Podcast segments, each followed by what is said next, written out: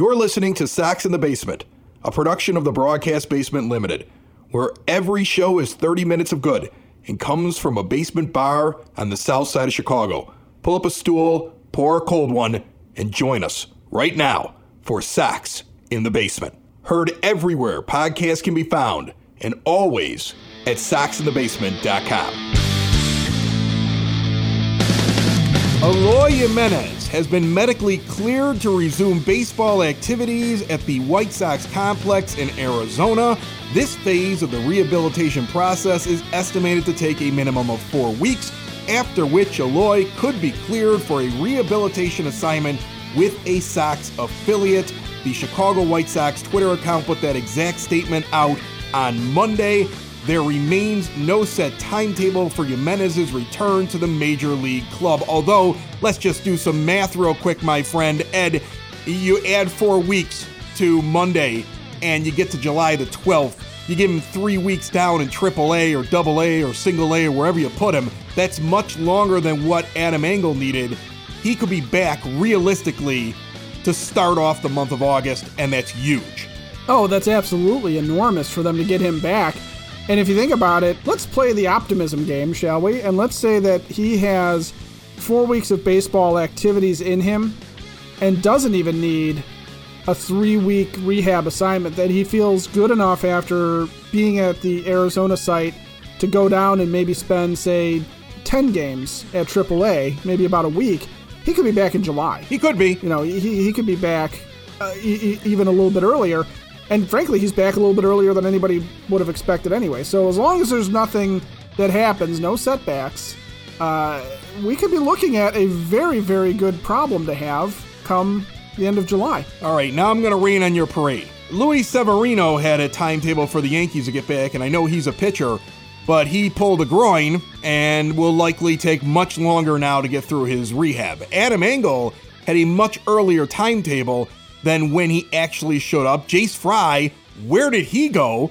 I remember when he was supposed to be back in May. Remember that? So you don't know yeah. until the guy is actually back. So I, I'm sorry to uh, to rain on the parade of good feelings, because until he is back, uh, we are still with the team that we have that has some offensive deficiencies. And remember, rain can cause water in your basement. That's why we are sponsored by Family Waterproofing Solutions. Go to family dry dot com right now or contact them at seven oh eight, three three zero, four four six six for anything from water in the basement, bowing walls, issues with your crawl space, your concrete is rising and lowering in weird ways, gutter services, window wells, sump pumps, you name it, they'll take care of it. I talked to a Socks in the Basement listener just this week who told me he got a big savings just for mentioning Socks in the Basement. He said the estimate was already lower than the other people he had gone to, and then they took even more money off. Go out and reach out to them at family dry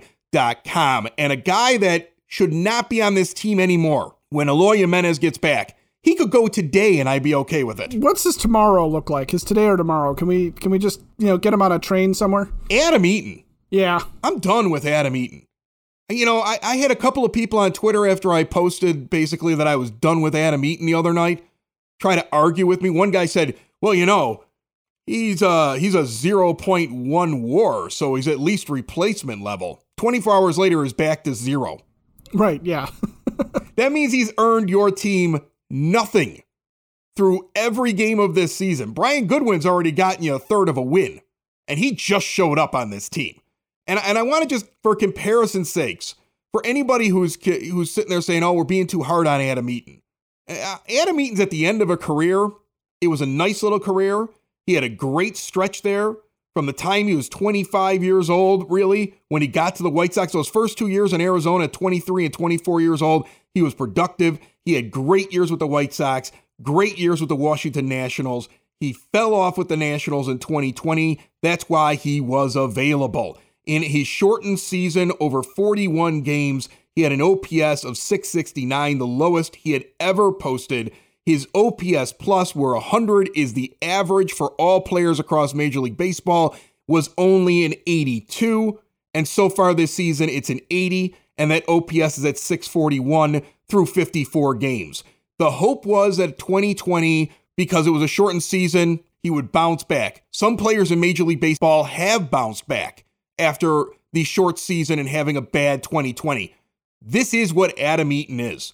And it's very comparable to the last year of Edwin Encarnacion's career, unless somehow he all of a sudden rises from the dead. Last year, over forty-four games, similar amount of time. Here's a guy with uh, a one fifty-seven batting average and a six twenty-seven O P S. Adam Eaton over fifty-four games, one ninety-five batting average and a six forty-one O P S. Let's talk about Yonder Alonso. He finished his career, not, not with the White Sox. He went to Colorado for a little bit. But in that final season he had in twenty nineteen, his sixty-seven games with the White Sox, a one seventy-eight average and a five seventy-six O P S. That's also bad. And we jettisoned those guys. I, I don't think Encarnacion remains on the team if it wasn't a sixty-game schedule. You know, they, they were trying their hardest to kind of give him the respect of a veteran, but also getting him out of the lineup there towards the end. And I feel like right now, the longer that Eaton's on the team, the more Tony La Russa is tempted to fall back on, well, I've got to give my veteran a chance. I want Engel, I want Vaughn, I want Goodwin out there all the time. I want Lamb moved out there every once in a while, although he's going to have to start hitting in the D H role a little bit more because Mercedes has fallen off. Adam Eaton is in the way. I think when Hamilton gets back, it's over. It's got to be. Uh, looking at the guys who are producing, you can make the case that Goodwin is just here as a temporary measure, that he was brought up just to be here for the moment and as a fill-in, and then he can go away. But the reality is, is that Goodwin is a little like Eaton in, in that he has had better days in the past than he had in twenty twenty. The difference is, is that Goodwin is still coming back and still has an opportunity. He wasn't really given much of a chance. He was shuttled between two teams last year, between the Angels and the Reds. And he was doing okay for the Angels, two forty-two average, seven ninety-three O P S. It's pretty decent, you know, over the course of thirty games. His twenty games in Cincinnati were a disaster. He was one sixty-three and a five sixty-three O P S, and Cincinnati was just like, look, we got a ton of outfielders. We don't need this guy. Brian Goodwin, a lot of people are like, well, he couldn't even make the Pirates. He wasn't there to make the Pirates. That's a rebuilding team. He was brought in as a measuring stick for guys to compete against so they could figure out who was going to earn the job. They've gone through like five... Right. Center fielders so far this year. They are a rebuilding team that has an awful lot of work to do over the next couple of years. But Brian Goodwin's career O P S against lefties is over one hundred points better than, than Eaton. And he's only right. a little bit behind him uh, against righties with his O P S. He had a better twenty twenty than Adam Eaton did. His numbers were better on both sides, against lefties and against righties. His overall numbers were better in the twenty twenty season. He's a better signing. The problem is, and let me ask you this question, will the White Sox D F A a guy that cost their owner eight million dollars? Because Jerry doesn't like paying guys and sending them home. He hates it. And when Rick Hahn comes to him and says he wants to make a deal and take on salary, the first thing Jerry's going to bring up is, yeah, but what about Eaton? He cost me eight million dollars and you got rid of him. I, that, I, I feel like that's something that hangs over the head of any general manager that Jerry Reinsdorf has ever had.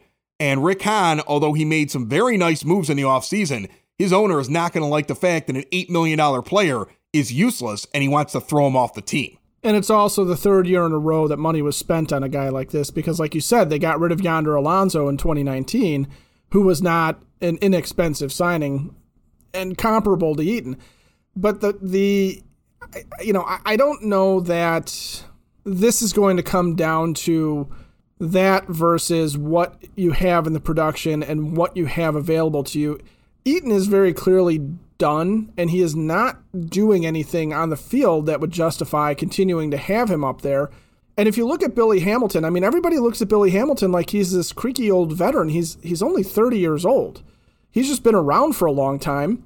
You know, in some ways, his value is way better than what Eaton could bring to the table and cheaper. Now, is there a market for Adam Eaton? Probably not. He's bringing the grindiness, right? I mean, Goodwin the other night with the diving play on what would have fallen in front of most outfielders, okay? That was, remember, that was one of the things. We wanted some attitude on this team. Kenny Williams was like the only thing he talked about the entire offseason was the Eaton deal. He was so right, excited yeah, about it. Just we need to find, we need to find some attitude. We need to find, like, some grindiness or whatever he said, right? Well, guess what? He's not even doing that, okay? I- I'm hearing Steve Stone, rightfully so, asking why he doesn't have an inside the park home run last week when he's just jogging around the bases in the replay. Okay, we're watching balls get dropped by shortstops that roll into the grass, and Eaton can't beat uh, that guy going back, picking up the ball and flipping it to second, going first to second. And he's still forced out on something where he, he would have made it if he's going full speed. And so he's not even doing the grindy things, like the stuff that we were told, well, you know, he's going to bring in that stuff, you know, the, the, he's going to do. He's not even doing that. He's not producing with the numbers, and he's not grindy, if that's a word. I've used grindy way too many times here. Socks in the Basement listeners, do the hard work. And if you're a hardworking man or woman on the South Side, you need to be outfitted properly. And that's why you should visit Red Wing Shoes in Evergreen Park, New Lenox, and Geneva, a work boots specialty store that carries sizes from six to sixteen and feet as wide as four E. A one hundred fifteen-year-old company that came out of Red Wing, Minnesota, and one of its largest stores in the entire Midwest is in Evergreen Park, Illinois, ever since nineteen seventy-six. When you're on your feet, the footwear is everything. So why not get an expert fitting? They warranty, repair, and offer free conditioning with laces. And they also carry Carhartt work clothing as well. Located at thirty-three forty-seven West ninety-fifth Street in Evergreen Park, Illinois, at two oh eight East Maple Street on Route thirty in New Lenox, or at seventeen forty-nine South Randall Road in Geneva. Visit them today. You work hard. You've earned it. Red Wing Shoes. Have you noticed this thing they're doing with the All-Star ballot online when you when you go to M L B dot com? That they're putting... They're putting the first, second, and third place voters, like they're putting a little symbol next to their name. And I don't remember this from previous years. Maybe I'm crazy, but it, it, I just feel like if you don't have a first, a second, or third next year, you're never getting a vote after they start doing that. Right. Oh, because yeah. There's so many casual baseball fans that are going to be like, well, I mean, I'm not even going to look at anybody else because obviously the majority thinks these are the top three guys. So which one of those three guys am I going to vote for? Now, the good news for the White Sox is they've got guys like Yoán Moncada sitting second and chasing, and I still think he's the most legit starting all-star player on this team. You know, Grandal's second as well, but Sal Perez in, in first place. I think I read something like you could take the next six guys after Sal Perez and add up all of their votes, and he's still beating them. So, and, yes. and deservedly so, he's going to be the starting catcher in, in the All-Star game. But uh, I would get out there and vote. Uh, there's, there, I think you get five votes a day. Well, get, let's get some of our guys in there as starters. Uh, a guy that you can't get in there, but I think could be the answer. I still, I still think we need to have a trade here, Ed. But could be an answer. Let's not forget, Danny Mendick was up for a Gold Glove uh, last year. He was actually a finalist for a Gold Glove at second base. And he's showing it. And I like seeing a Danny Mendick out there. And I think Tony La Russa is figuring out very quickly, even though it was originally stated that Leury will get the majority of starts there. I think he's already starting to figure out Danny's the guy. And I think Danny should be the guy over there more often than not. Well, you know what? We sort of dismiss Danny Mendick as being a not a prospect, right? He's just a middle infield type of guy. But his minor league stats aren't terrible. You know, a two fifty-nine average, a seven forty O P S for a guy who's going to play really good up the middle in sort of a traditional middle infielder role. Um, that's, you know, that's not bad. He's not, in his hit tool and in his offensive profile, he's not good at any one particular thing. Like, he's not a huge power hitter. He's not a huge base stealer. He's got sixty-seven stolen bases in his minor league career, but he's been caught thirty-one times, so he's not great. But here's the thing, his strikeout-to-walk ratio, not bad. Career strikeouts in the minors, three sixty-eight to two twenty-seven walks. It's pretty decent. That's He doesn't, you know, he, he gets on base at a three forty-four clip in the minors. He just doesn't have a ton of power. But neither does Nick Madrigal. Now, he is not Madrigal in terms of being able to frustrate guys and, and hit over three hundred maybe. But right now, in his major league career, over eighty-one games, two fifty batting average, six ninety-four O P S, that's respectable. He's got seven home runs, which is decent actually for a guy who doesn't profile as a power hitter. So if he is going to play Gold Glove second base and hit, you know, league average or slightly better, there's nothing wrong with that, right? I mean, I, I would I would take that. And there's not a big drop off. Like, here's the thing. He's a much better hitter against right-handed pitching. Uh, he's not very good against lefties, but Garcia's not very good against lefties either. Not for his career, not so far this season. No. So, I mean, like, you're. I think there's a defensive drop-off when you put Leury out there. I don't think that they're going to... Leury is not a good second baseman. No, he's not a very good... That play the other night where, you know, unfortunately, we had the rain delay, right? Hendricks loses it, yeah. gets aggravated, throws the ball off to the side. That was hysterical. I love him. yeah, which was like, funny as, as, as all get out. Just him getting a ball back from the ump, looking at it, just chucking it into the bullpen, or the dugout, rather. It was brilliant, and I absolutely loved it, okay? And and then they come out of the rain delay, and of course, because he's coming out of the rain delay, he makes a mistake, he gives up a home run, uh, and, and the game is tied. Mendick starts off on second base, and the White Sox finally figure out how to win an extra inning game with a guy starting on second base, right? But Mendick not only does a great job getting to the plate and beating the throw, but then he's the final out of the of the inning. He, he's the guy who gets the final out of the inning by getting directly behind second base and making an incredible play and getting the base runner to finish the game. If that gets through, we're going on to another inning, at least. Or maybe we don't even get out of that inning and we lose. And and that's the difference between his defense and Garcia's, because the moment I saw that play, the first thought I had in my mind is, Leury García does not make that play. That's a tie ball game right there if Garcia's playing at second base. So I think that even though, you know, with both of them not that good against lefties, and, and Mendick having the edge against righties, hitting-wise, I would like to see him there more often than not going forward, unless we go out and make a trade. Yeah, you know, you look at things like range factor. Uh, you look at things like the uh, the runs, basically the runs saved per game that, that Mendick has. Defensive runs saved above average. He's an above average to really good second baseman.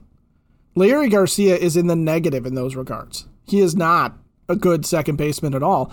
And that means he's got limited range. That means he does not save runs for the team. And if they are going to contribute offensively, if you're looking at what Mendick is capable of, or at least has shown in his young career, versus what Leury García is at this point, and Garcia has been around a long time at this point. He is what he is. He's not going to make another leap. Mendick at least has the opportunity maybe to do some things to improve or find a niche within the lineup, right? Garcia is a career two fifty hitter. He's just, he's not good offensively. What Garcia's value is to a team is he can, in a pinch, come in and give a guy a break anywhere on the field. If you are in a National League park and you need to make double switches, Garcia can come off the bench and play anywhere. If you have a short-term injury, Garcia can come in and fill in capably in the short term. He's not an everyday player, so you're right. What you need to do is you need to give Danny Mendick the opportunity to play every day and see if he can be the guy. And then you don't need to go out and make a trade to replace Nick Madrigal, who should not come back this season. Or if you're not going to invest in Mendick, then you need to go out and get a guy and, and stop this Leury García thing, because he's a below-average defensive second baseman. And frankly, over the course of his career, he's just he's not a very good hitter. We said it before, he's a Swiss Army knife, but he's a Swiss Army knife off the bench that if he's playing every day, you're in trouble, because he's the kind of guy that would be playing every day when you were rebuilding, not when you're built. He's not at that level. I know some people love him. I, I see his, his jersey out there every once in a while. He's a nice player to have on your team, but he's not an everyday guy. I've had some folks tell me they want him gone, that, that he should be the guy that gets D F A'd when, when some of these guys come back, and I wholeheartedly disagree. I think Leury García belongs on this team, but I just I don't like him playing every day. And on Tuesday night, I was out at Cork and Carry at the Park, just having a couple of beers, brought the wife to the game. But beforehand, I wanted to go head over there to thirty-third and Princeton because the food is incredible. She's heard me talk about it. She she wanted to try one of the award-winning burgers. Uh, she settled on the Latino burger, one of Chicago Tribune's top ten burgers of the year. It's got queso, chorizo, avocado, and the chipotle mayo. The Cork with the Pork, which is the signature burger that has pulled pork on along with cheddar, coleslaw, and pickles, was my choice. And there are so many other options there. Look, before you get into the ballpark and have to start paying ballpark prices, why not enjoy some great food over at Cork and Carry at the Park? The perfect place to pregame, in-game, or post-game. And remember, they're open all the time, not just on game days. And also remember, you can rent them out for parties. Watch parties for your friends. Watch parties for your families. Watch parties for the people you work with. Who wants to hang out with them? Anyway, go to Cork and Carry at the Park next time you're down at the ballpark, thirty-third and Princeton. Remember to check them out at cork and carry at the park dot com. All right, so Major League Baseball is cracking down now on the illegal substances on the ball. And I understand that they needed to do something to crack down on this crazy, ridiculous stuff that was getting put on the baseballs this year. These chemical substances that are way over the top. Spider-tack is the popular one. That's right, Spider-tack. It's for strongmen to stack stones with, by the way. The, the like the world's strongest man competitions, they use that to get better grip on rocks. That's that's what that stuff is used for. To give you an idea of what you're dealing with here. That's what baseballs were compared to a couple of years ago when pitchers were claiming that Major League Baseball had had lowered the seams and changed the surface of the ball and juiced it. So it makes sense that baseball pitchers might have said, I'm going to go get some stuff to put on there to even the playing field. But, you know, that's a whole other argument. Let's talk about what they did here, because now they are going to be checking every starting pitcher. They will have more than one mandatory check per game. Each relief pitcher will be checked either at the conclusion of an inning where he entered the game or when he is removed. They're going to be checking the catchers. If they see somebody in the infield go to their glove and they think that they put something on the ball, they're going to be checking them. You know, we're having a hard enough time with balls and strikes, but for some strange reason, we think these umpires are going to do a good job at this. This looks like it's going to be an absolute disaster. And I get why you want to get the substances off the ball. And luckily, they're still going to get to use a rosin bag. And in the summer, little sweat with a little rosin gives you a little bit of stick.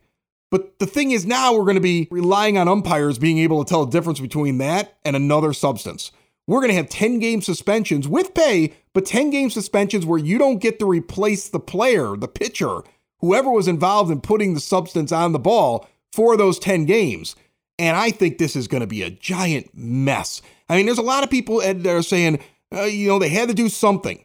And I get that they had to do something, but when you wrote the rule, you should have just included all these crazy substances and left out the, the little ones they've been using like sunscreen, okay? Because that wasn't the problem over the last twenty or thirty years. And then they have to come up with a substance that is allowed, much like pine tar, on the ball so that they know exactly what the pitchers are using for better grip and then move forward from there. But again, this is just another instance where I feel like they get into a room in Major League Baseball and there maybe there's too many cooks in the kitchen coming up with the rules, because to me, this this might actually cause an awful lot of problems for teams.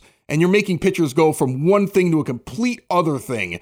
And they're going to get more offense, but they're also going to see the game slowed down by guys getting the balls checked. You're going to see suspensions coming out here. This could get crazy. The the way the umps are going to handle this, I have two visions in my mind. One is you get an ump who's going to go out there and just immediately toss a guy for having anything that he doesn't recognize on the uniform, and they're just going to go way overboard.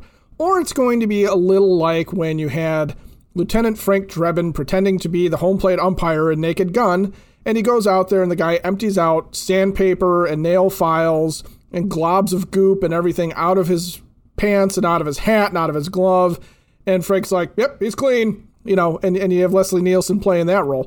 So you're going to have, I think, some inconsistency there for starters. But I think the other thing, too, is you're right that they need to legislate what's able to be on there, because some of, like, for example, what the use of the rosin is, is, you know, you don't want a guy with a sweaty hand pitching on a one hundred degree field.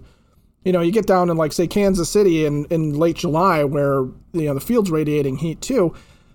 You don't want those guys losing grip on the ball, because not only are they not going to be able to throw precision strikes, but they also can plunk guys very easily there too. I mean, that's where, you know, a fastball can get away from you if your hand's a little slick. And if the ball's slick on top of it, that's going to be a problem. So you're going to have pitchers that are going to have to still try and do something, but they need to say what they can use and what's allowed. And if they're going to say no spider tack, or, you know, there are certain substances that we're banning, then you need to also say, but here's what's allowed to be used, because you could say the same thing for batters too.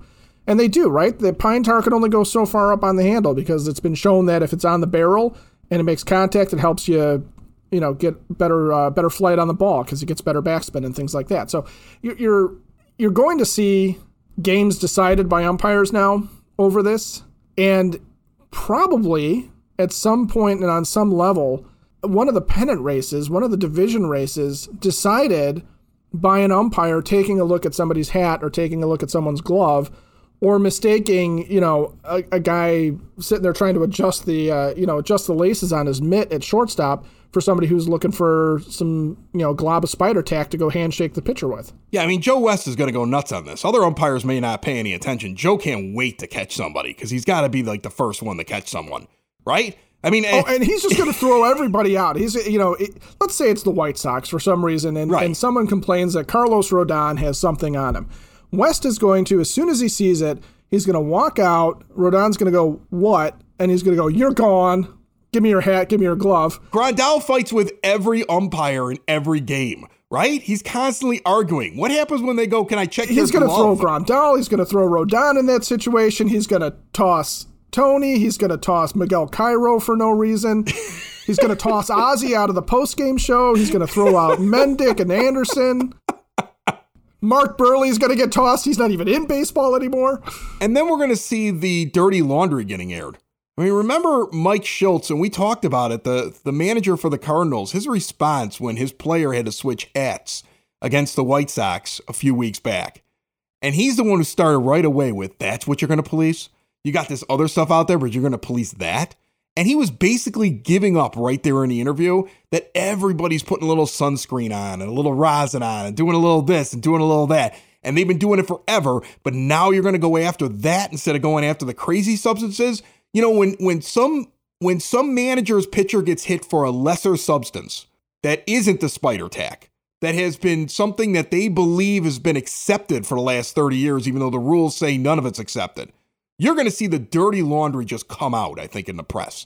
This is going to be one of those crazy things. Like, there's no way that this rule gets made and that's the end of the story. Like, everything just continues, right? And everybody's just like, oh, yeah, we just stopped using this stuff. The game goes on. No, no, no, no. This is going to get messy, I think. This is going to be like, you're going to see some instance here where somebody's going to get in front of a microphone after their player or they themselves get tossed from a game or get suspended, and all the dirty laundry is going to come flowing out on this one. It's going to be it's going to be a fascinating story to watch because I think we're I think that's what's going to happen. I think the fact that they went with any substance and with all these extra checks, that's what's going to happen. Maybe I'm crazy. Maybe maybe I'm absolutely wrong about it. But I and you're gonna and you're gonna see pitchers getting aggravated and throwing the ball off to the side like Liam Hendricks did in that rain delay more and more because they're like, can't get a grip on this ball. This ball sucks. You guys gave me a juice ball. Like this is this is not the end of the story. This is the beginning of the story. And that's what I find fascinating. Well, it, and we almost had the dirty laundry aired, right? Except the problem is, is that Garrett Cole can't seem to string four words together to form an actual human sentence. I mean, I, I he, he was about as inarticulate as I've seen a professional athlete in years there. But boy, howdy, didn't he want to just sit there and say, are you kidding me? There are substances that I learned about from the pitchers who came before me, who learned about them from the pitchers who came before them. And this goes back generations and years and years of guys. I mean, this is nothing new. So Cole, I think, wanted to spill that, but in the moment sat there and went, I don't know how to say this. And I don't know if he sat there and went, I don't know how to say this, or just went, me no words good or what. But he basically couldn't get it out what he was trying to say, which is, look, I, I'm not going to say I use Spider-tack or don't use Spider-tack. What I'm going to say is, is that I learned how major league pitchers operate from major league pitchers coming before me, who learned from the pitchers who came before them how to do this job at this level, and the things that you need to do besides walk out to a mound, pick up a ball, and chuck it at home plate. That's what he was trying to say, but it came out, well, I, I think there's stuff that we we we and stuff we do and and yeah, you know, and, and that's kind of where he went with it, but he could have done better. So I think somebody who's a little bit more articulate will do it. And it'll be interesting to see how it affects the White Sox because, you know, look, we may not be using Spider-tack, but I there's no way. There's just no way. I'm sorry. I love this team. There's no way that there aren't guys on this team, just like on every other team in Major League Baseball, that are using something. Because it sounds like this has been an accepted practice all across Major League Baseball by everybody. We might have a few guys that don't use it, but I guarantee we've got a few who do. So what's going to change? Is there somebody that we're really excited about out there on the mound that's going to be very, very different in the coming weeks? You know, that's the other thing that makes me nervous. I got enough unknowns. I don't know when Eloy's getting back. I thought Robert was going to beat him back, but now I'm hearing Eloy's coming back before I hear anything about Robert. I got to figure out whether or not Rick Hahn is going to get rid of Adam Eaton, if Jerry's going to let him, like, throw eight million dollars down the drain. And are we going to go out and make a trade? There's too many other factors for me to worry about it except for this. Socks in the basement. Socks in the basement. Socks in the basement. Socks in the basement. Heard everywhere podcasts can be found and always on socks in the basement dot com.